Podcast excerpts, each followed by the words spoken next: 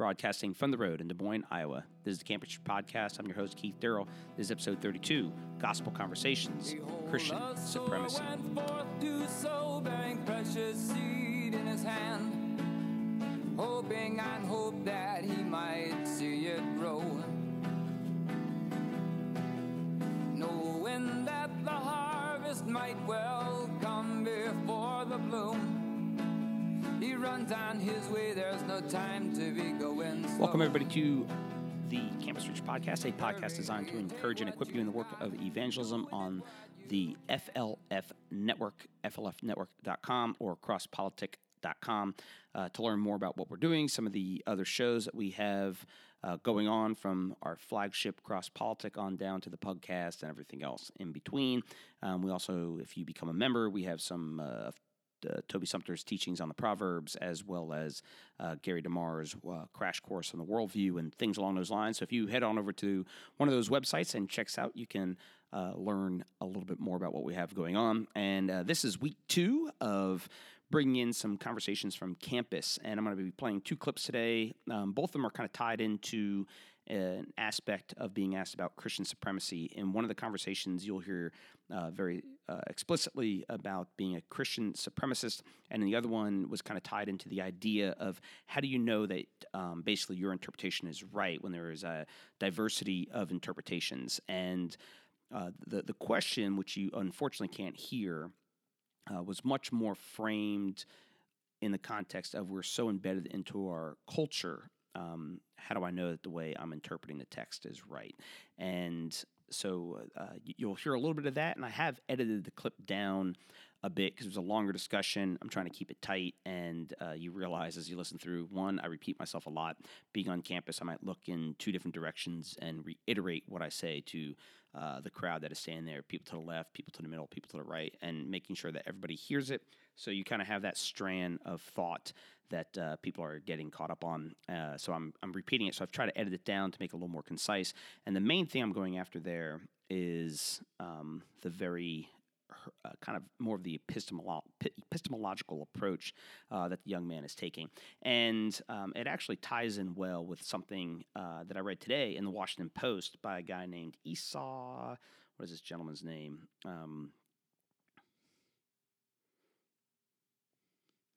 Dr. Esau McCaulley. He's an assistant professor of New Testament at Wheaton College and an Anglican priest, which might be indicative of a problem. But he, the title of the article is "Why It Matters If Your Bible Was Translated by Racially Diverse Group." And the reality of it is, I don't think he makes a very good argument for it. But the important thing for our purposes is going to be this. Esau McCaulley's basic criticism is rooted in critical theory, and the reason this is important, and as I spent a little bit more time even just kind of looking into critical theory. So basically, a little over 100 years ago, there was an attack on rationalism, and for a myriad of reasons, obviously this is going to be about a 20-minute podcast. I'm not going to spell everything out, but one of the things that became vogue, and it may have, these things have always been going on, so it's not like it was brand new, and I'm sure I could trace it back more deeply. But at the time, you had the rise of a more of a sociological approach to knowledge, and so people began to really study sociology and look at different cultures and look at different civilizations and try to come to the conclusion, basically, that people around the world have different values, they communicate differently, they have different customs, and this pluralism basically, pointed in the direction that men and women draw their conclusions rooted in their cultural settings and their cultural ideas. And so we have a tendency to think that we're just doing objective work and we're just looking at the world around us. But the study of sociology kind of helped bring to the fore the idea that there is a sociological element of our knowledge and our experience in the world. And I think even as Christians, we can sign off on that being true. But what the men like Karl Mannheim did, what they really end up pushing for the sociology of knowledge, is that knowledge is based on our condition in society. And so that's where certain notions like intersectionality come in. So my experience as a white male and their understanding of Western culture has been privileged, and therefore I experience police differently than someone, say, a black man who has other experiences with the police. And so when it comes to authority and positions of power and all that sort of stuff, they basically want to say the sociology of our knowledge is radically different between the different groups. And so because of that, we, in this instance, we need diverse people interpreting the Bible because the experiences of other people might help us understand the Bible afresh. And so Dr. McCaulley says this: as a New Testament scholar, I've discovered that people of color and women have rarely led or participated in Bible translation. On one hand, this doesn't trouble me much. It is hard to mess up the story of the Exodus, distort the message of the prophets, or dismantle the story of Jesus. It is all there in every English translation.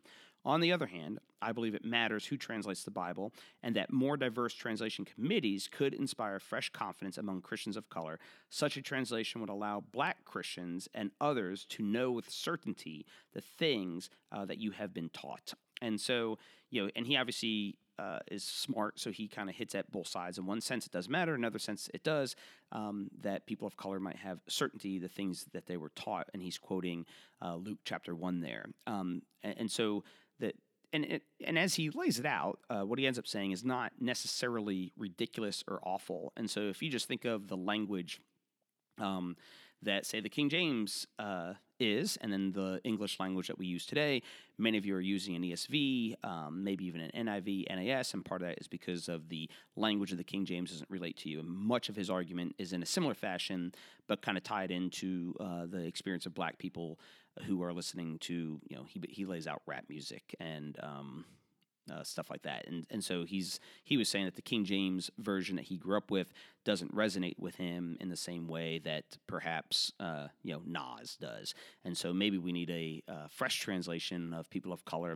In of itself, none of that bothers me. Anybody who's working with a translation, I think that's fine and good. But I do think more deeply embedded in an article like that being published in the Washington Post is much more rooted in certain views of the sociology of knowledge. And one of the things kind of tied into my apologetic dealing with Christian supremacy and these two things, looking at the basic idea that Karl Mannheim and some of the critical theorists started to come up with is much more the idea of the sociology of knowledge. And so I wanted to read something from Karl Mannheim's work called Ideology and Utopia, and why, for one of the reasons, Christians can't get too into critical theory, I believe, because we would hold to normativity. So let me read this section and then kind of go from there.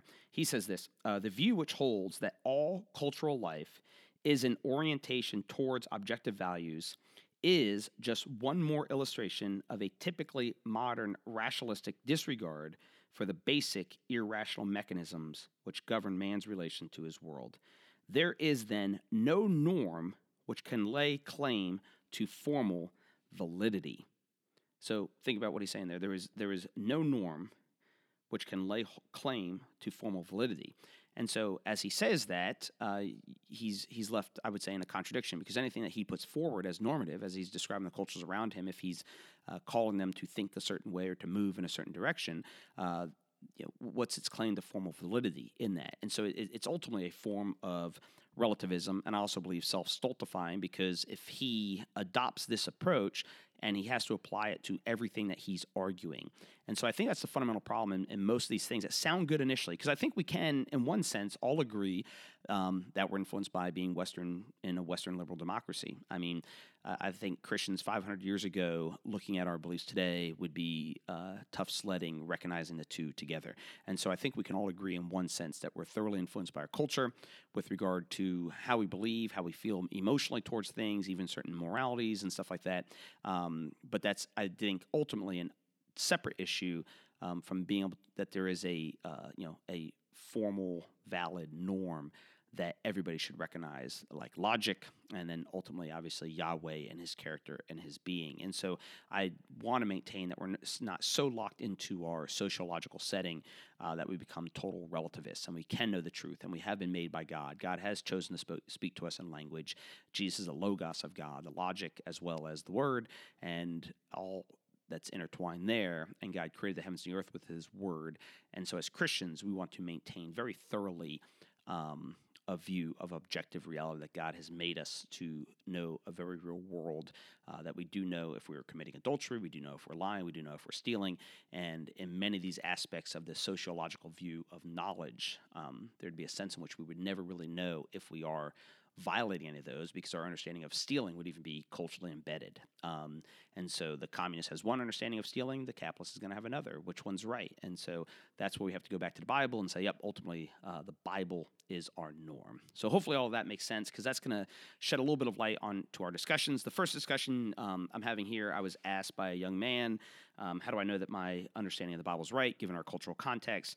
And one of the things I point out towards the end there, which is kind of the punchline, is that he's assuming a transcendent perspective that all knowledge is embedded in our cultural setting. And so as he claims that, is that just because he's embedded into our cultural setting, or has he transcended all cultural settings that he can look at all of them and say, oh, everybody's embedded in their cultural setting? So I believe he's in a self-refuting statement by kind of asking me that question. And at one point, you'll hear me go off on a tangent regarding not taking postmodernism seriously, because a young man refers to it as entertainment. I'm not sure if you can hear that in my reading of the Bible. So here's a clip. It's a little louder. It's kind of funny because I can hear me preaching. I'm like, oh man, I don't like hearing my voice preaching. It's different than the smaller one-on-one conversations. But it'll give you a little bit of idea of what I'm doing while I'm preaching, and you can assess it from there. We think if we just avoid judgment, we're okay.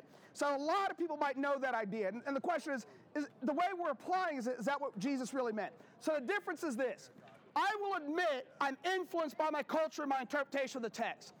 What I don't accept is that therefore I can never properly understand what the text is saying. That's going to be the difference. I don't think I'm so locked into my culture that I can't understand anyone else's beliefs. Now I realize in the context of postmodernity, we think we're so embedded in our social structure that it's all just pure interpretation. There are no facts. There are no values. There is nothing outside of my locked-in cultural condition interpretation of all the events. I reject that idea, because that itself, to say that universally, transcends your culture itself. To say every culture is so embedded. How do you know that every culture is so embedded that they can't interpret any others? You assume a privileged position at that point. So it sounds good initially, that because we are. We're all Americans, or most here are probably Americans, and that's gonna influence your approach to the text. So given that, I agree with you, yes, I've been influenced, but therefore I'm not going to jettison everything any more than I'm going to reject your question just because it's embedded in your cultural context. So I'm not going to reject your question. It's a valid question. I can understand it. I can interpret it. And just as I can understand you properly, I believe with a little bit of work, I can understand Paul and Jesus properly. But we wanted to say, oh, there are no facts, just interpretation, and we can never get at the author's intent. We can never know the author. But think of all the postmodernists writing books, how we can't understand the author. Why the hell are they writing books?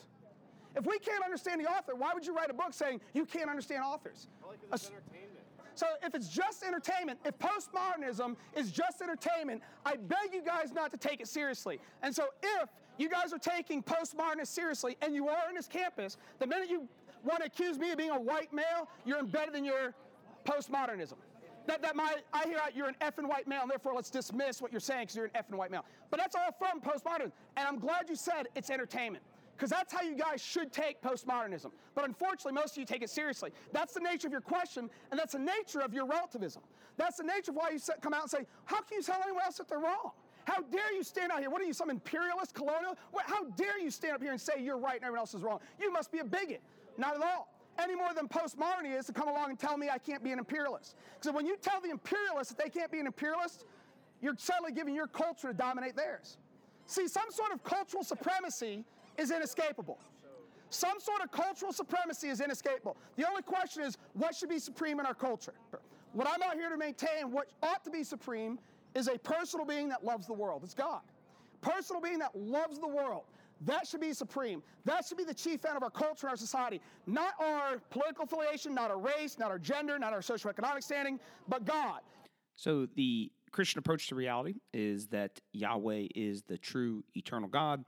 He is completely sovereign. He's made the heavens and the earth. He's made us to know him. He's made us to know the world. And so we want to maintain that we can know him. And what we need to point out is that ultimately all sociological views of knowledge that we only believe the things that we believe and only hold to the things that we hold to because we're embedded into our social context is ultimately a self-refuting philosophy because if that's the case, that objection itself is embedded in its social context. And so what we want to maintain is, yes, we've been influenced by our culture, but as Christians, we maintain that we can be transformed by the renewing of our minds, and we want to maintain that. And so in maintaining that, here's another discussion I had where a gentleman kind of flat out asked me about Christian supremacy in one sense. And so here's a longer discussion. I get done preaching off on the side. A young man says, you know, he didn't really hear my message, so he'd like to know exactly what it is I'm talking about. And so here's a discussion that we have, kind of go back and forth, and I just think hopefully it'll be helpful to you. I missed all of your speech, I want to say. What are you trying to tell us over here? So central message that Jesus is the eternal Son of God. Jesus is the only Son of God. Yeah. Is that what you're trying to say? Eternal, only Son of God. If I believe in another Son of God, I'm condemned. You have the wrong Son of God, yeah. I have the wrong Son of God. So there's no other God except Jesus. Amen. Okay. Jesus, there's only one God. So everybody else is fake. We're fakers, right? That's what you're saying. I mean, you can't backtrack. You just said that 2 seconds ago. You believe in the wrong Son. You want to have a discussion? Or you want to argue with me? I'm discussing with you, sir. Okay. You're just completely. Have a good day. I'm not interested in having a back and forth. If you really want to understand my position, I'll gladly lay it out for you. Let's see it. But if you just want to, if you want to take 2 seconds of something I say and try to run with it wherever you want, I'll just tap out. Fair point. Okay. I want to hear what you're saying. So my belief is this: there's only one true eternal Son of God, Jesus of Nazareth. There's a sense in which I've been adopted into God's family, so I can speak to myself as being a son. But I'm not a son of God in the same sense that Jesus is the Son of God. In the Old Testament, there are other created beings that are identified as sons of God. But my position is that there's only one true eternal Son of God, and that is Jesus of Nazareth, is the only true eternal Son of God. So I will say, if you're worshiping and serving any other son, if you're worshiping and serving any other would-be God, in the Old Testament, the term is Elohim to describe other beings. They say, the Bible says there are other Elohim gods, but they're small g gods. So there's only one true eternal God, but God's made these other beings that are idols that we worship. But the Old Testament identifies them as gods, but they're idols. But we still use the term God for them. So I think people can have experiences with gods or demons, depending on what language you want to use, and they can be very real experiences, but I'm saying that's not an experience of the true God. Okay. So if you were to cheat, if you're married to a woman, you go have sex with another woman, have a real experience, but you're not being faithful to your wife. And so we are to be faithful to the one true eternal God, not to all of our experiences. But I think you can experience other beings, but they're not the true God. Okay, so here's my question. If I don't believe in Jesus, but I believe in God. Right? Mm-hmm. I have 100% faith in God. Mm-hmm. But if I don't have that faith through Jesus, am I still condemned? I believe you are. Jesus, because Jesus himself says, whoever believes in me is not condemned, but whoever does not believe stands condemned already, for they have not believed in the only Son of God. So if what Jesus is saying there is true in John 3:18 and 19, then you're condemned. Or Jesus is wrong, and I'm condemned if there's another God who's true. So Jesus wants us to believe in him and not believe in God, because he's the God. He's God in the flesh, correct. So but Jesus is the only God. Is that what you're trying to say? Correct. So how is Jesus the Son of God? I don't get what you mean. Yeah, because you have one God, three persons. There's only one God. We're not polytheists. We're monotheists through and through, but in the one God, there are three persons, Father, Son, Holy Spirit. And so we can talk about space, length, width, and height. Well, which one's truly space? Well, there's only one in essence. So there's only one in essence God, but there are three persons. And so the Father is not the Son is not the Spirit. And so the Father, so John 1:1 says, in the beginning was the Word was with God, and the Word was God. So the Word is with God, and the Word is also God. There's only one God, three persons. The Word became flesh and made his dwelling amongst men. So when you go to Jesus, and Jesus says, if you've seen me, you've seen the Father. When you go to Jesus, you're going to the true God, and the only mediator between God and man is Jesus. Does that mean Jesus is a supremacist? Sure, absolutely. God should be a supremacist. Okay. So no, he doesn't believe in. He only believes in himself. He's egoistic. That's not egotistic at all. If you're the only God, there's other idols of God as well. There's other. But those aren't idols. That's the difference. Those are idols. Those are created beings. Jesus is not a created being. If you're the eternal God, how is Jesus not a created being? I don't get it. Well, he's the eternal Word made flesh, and so Jesus of Nazareth took on flesh and blood, but he's the eternal Word. And so he did become a man, but he's the eternal Word made flesh. So he's pre-incarnate. He's existed for all eternity. Then Jesus of Nazareth became a man in time and space. And so if you want to use the term supremacist, but God is supreme. I have no qualms. I agree with that, but the thing is, there's other people who have the same message, have the same love for people that Jesus had. And I get it that you're trying to make everybody here believe so the fact that Jesus is supreme. But there are other religions, there are other gods. Sure, and I'll say this. Which have pre-existed before Jesus. Sure, and I'll say this. How does that make Jesus supreme? And I'll say this. God is supreme, not Jesus. Okay, but we're saying that Jesus is God in the flesh. But I'll just say this. If some other being is God, and Jesus is not God in the flesh, I'm just wrong. Okay? Fair enough. And I can live with that. And I don't think it's disrespectful. I don't know what your beliefs are, but let's just say you believe that... JH is the true God. You know what I mean? JH is. Mm-hmm. And I'm serving Yahweh over here. You said, nope, Yahweh's a created being. Jesus is not JH. He's less than he is. I'm an idolater. That doesn't bother me, if that's true. And if it's true, I would ask you to persuade me. So the idea that I believe that Jesus is the only true God in the flesh, if you want to call it a supremacist, that's fine, because he is supreme. He's the only true God. If he's not supreme, then it's idolatry. Okay. And so if there's another God who's not supreme and I'm serving it, that I put supremacy in the wrong thing. I am out here to maintain that Yahweh is the only true God. He is the absolute supreme, the Most High, as the Bible would say. So do you think someone would commit a sin if he worships another God? Absolutely. It's idolatry. Oh, really? So if I worship another God, I'm an idolater, yeah. Okay. What if I've been brought up that way? You're still wrong. You could be brought up a racist, you're still wrong. You could be brought up saying it's a good idea to assault people, you're still wrong. I get that, but we're not talking about racism. We're talking about worshiping gods, which are gods in other religions. But what you're trying to say is Christianity is the only religion, and we must worship Jesus. Mm-hmm. But that's not true. And I agree, that's the way you've been brought up. Jesus. It's not the way I was brought up. That is the way you're It's not the way I was brought up. I was not a believer until I was 17 years old. Okay. It's not the way I was brought up. But then why are you... I get it, you believe in something, but that doesn't mean you have to persuade every single person over here, some different religions, different backgrounds, different colors, different everything. That does not give you the right to persuade them to believe in what you believe. But think about it. That's what you're trying to do. Okay. You're trying to make I agree with you. I 100% agree with you, but if you listen closely to what you're saying, you're telling me that I should believe like you. No, and not believe in Jesus. But think what my beliefs are.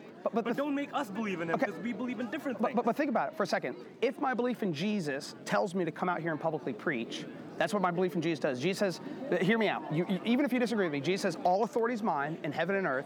Therefore, go into every single nation and preach the gospel to every single creature. So if Jesus is right, and he tells me to go into every nation and preach the gospel to everybody, even people who disagree with me, and then you come along and say, oh, by the way, you shouldn't come out here and tell everybody to agree with you. It's either I believe what Jesus is telling me to do or what you're telling me to do. And so the reality of it is a subtle irony, and I realize because we're in a pluralistic culture, your message resonates a little more with people, but the subtle irony is if I accept what you're saying, I'm actually getting rid of my beliefs. So in a similar fashion, because in a similar way that I'm calling you away from your beliefs into Jesus, you're calling me away. So you agree, you're trying to call me away from my beliefs. Amen. And you're seeking to call me away from my beliefs. And so by telling me I shouldn't be out here doing this, and if I was to repent of what I'm currently doing, I'd be adopting your mindset and your beliefs regarding religion. I'd become a relativist regarding religion and think it's okay for anybody to believe whatever they want. I don't believe that. So both of us, at this point in the discussion, are calling the other to repentance. Change your mind regarding my methodology. Don't stand out here and tell other people of other religions to change your mind. But the subtle irony is, amidst your beliefs, you're telling me to get rid of my religious beliefs, even if it's not in total, but you're telling me a little bit, keep it in the closet, even though my religious beliefs tell me to go out into the public arena. And if I accept what you're telling me, there's a subtle irony that I'm actually getting rid of my current beliefs. So that way, what I've done my whole life, the God I've believed in is fake. It depends on what we mean by fake. Let me nuance this. Okay, but let me nuance this. Like I said, if you're married to a woman and you have sex with another woman, that's not fake sex. It's very real, but it's not your wife. So I'm not denying your religious experiences. I haven't said you haven't had any religious experiences. All I've maintained is that is not the Most High God. And I cheated on God by believing in another. Amen. That's what the Bible says is idolatry. So even throughout the Old Testament, that's why God opposes idolatry, because our sexual relations are to reflect our relationship with God. So when a man cheats on his wife, we're saying, here's how God treats his people. But God is faithful to his people. He's not unfaithful to his people. So our sexual ethic is reflect our relationship with God. And that's why the prophets use very harsh language to the Jews. They're like, they're horrible after other gods, your adulterous generation. So the Bible uses that sexual language regarding our relationship with God and worship, and that we're turning it on its head. And so I do, but within that, what I'm saying is God loves you. God is gracious to you. God seeks to forgive you of all your sins. But I'm well, right now, from this standpoint, if your dad was the governor of Minnesota, theoretically, and you commit a crime, he can still love you, but you're condemned because your dad is just. So God loves you, but he's just, and if you don't want anything to do... So God is biased to Christians? Well, he's biased to the truth, and so within that... Christianity is the only truth. And within that, Jesus is the only truth. And so anybody who, the Bible, so think of Jesus' words. Think of it in a logical sense. Jesus says, whoever believes in me shall not perish but have everlasting life. Okay? Major premise. Whoever believes in Jesus shall not perish but have everlasting life. Keith believes on Jesus, therefore Keith has everlasting life. Jesus goes on to say, but whoever does not believe stands condemned already. What's your name? Josh. Josh does not believe. Josh stands condemned already. Either Jesus is right or Jesus is wrong. And so God doesn't have a favoritism. He has a favoritism towards his son and anybody in his son, but I don't believe God loves me more than he loves you, although there will, no, because I'm calling you into his son. God loves the world. God loves Josh, that if you believe on him, you will be saved. But on the flip side, if you don't want anything to do with them, I am saying he will say to you, depart from me, you cursed one, into everlasting fire. You have heard the gospel. The only way God would protect me is if I... In the Messiah. Something that I don't want to turn. Yeah, and I love that you said that, because that's absolutely right. No one naturally wants to turn to Jesus. We love our sin, and I would have never naturally turned to him outside of his grace. So even in the Old Testament, have you ever read the Old Testament? No. Okay, there's a story of the Israelites coming up out of Egypt, and God destroyed all the firstborn sons. And the only difference between the Israelites and even some of the Egyptians was they said, whoever has blood on their door, we will pass over. And so the blood of Jesus covers me, so God's wrath passes over me. God is completely just, and God's character is completely just. So my lying deserves the wrath of God. My gossip, my immorality, my deceit, all these things deserve the wrath of God. Your lying, your deceit, your malice, all these things deserve the wrath of God. So God is perfectly fair in treating each of us as our sins deserve, but the radical difference is you need the grace of God, I need the grace of God. The only way grace is found is in Jesus of Nazareth. It's not found anywhere else. Yeah. And so that's our gospel. That's our gospel. So those are two issues that kind of come up a little bit. And earlier in one of our podcasts, we discussed Christian supremacy. And part of the reason I discussed that is because it does come up on college campuses. I think the idea of a cultural supremacy is inescapable. So we do want to maintain that Jesus has all authority under heaven and earth. The one who is supreme is loving and gracious to his creatures and to sinners, and so we were able to call them into it. So one of the little moves of postmodernity is obviously any sort of power or supremacy is actually a sign of oppression, where what we maintain is the one who is all supreme suffers at the hands of men, and he comes down and he washes our feet. And that's the beauty of the Gospels, that the one who has all power suffered at the hands of sinful men to wash us and cleanse us from all of our sins, and then he was resurrected. And so now Jesus has all authority on earth and is has the ability to forgive us for sins. So hopefully those conversations are helpful for you. If you have any questions, comments, demands, rebukes, exhortations, feel free to reach out to me on Campus Evangel on the Twitter. Keith at Campus Preacher. You can even visit my website, campuspreacher.com. You can contact me over there, as well as Instagram is Campus Preacher as well. May the Lord bless you. Keep you. That he might see it grow. Knowing that the harvest might well come before the bloom. He runs on his way, there's no time to be going slow. Hurry, take what you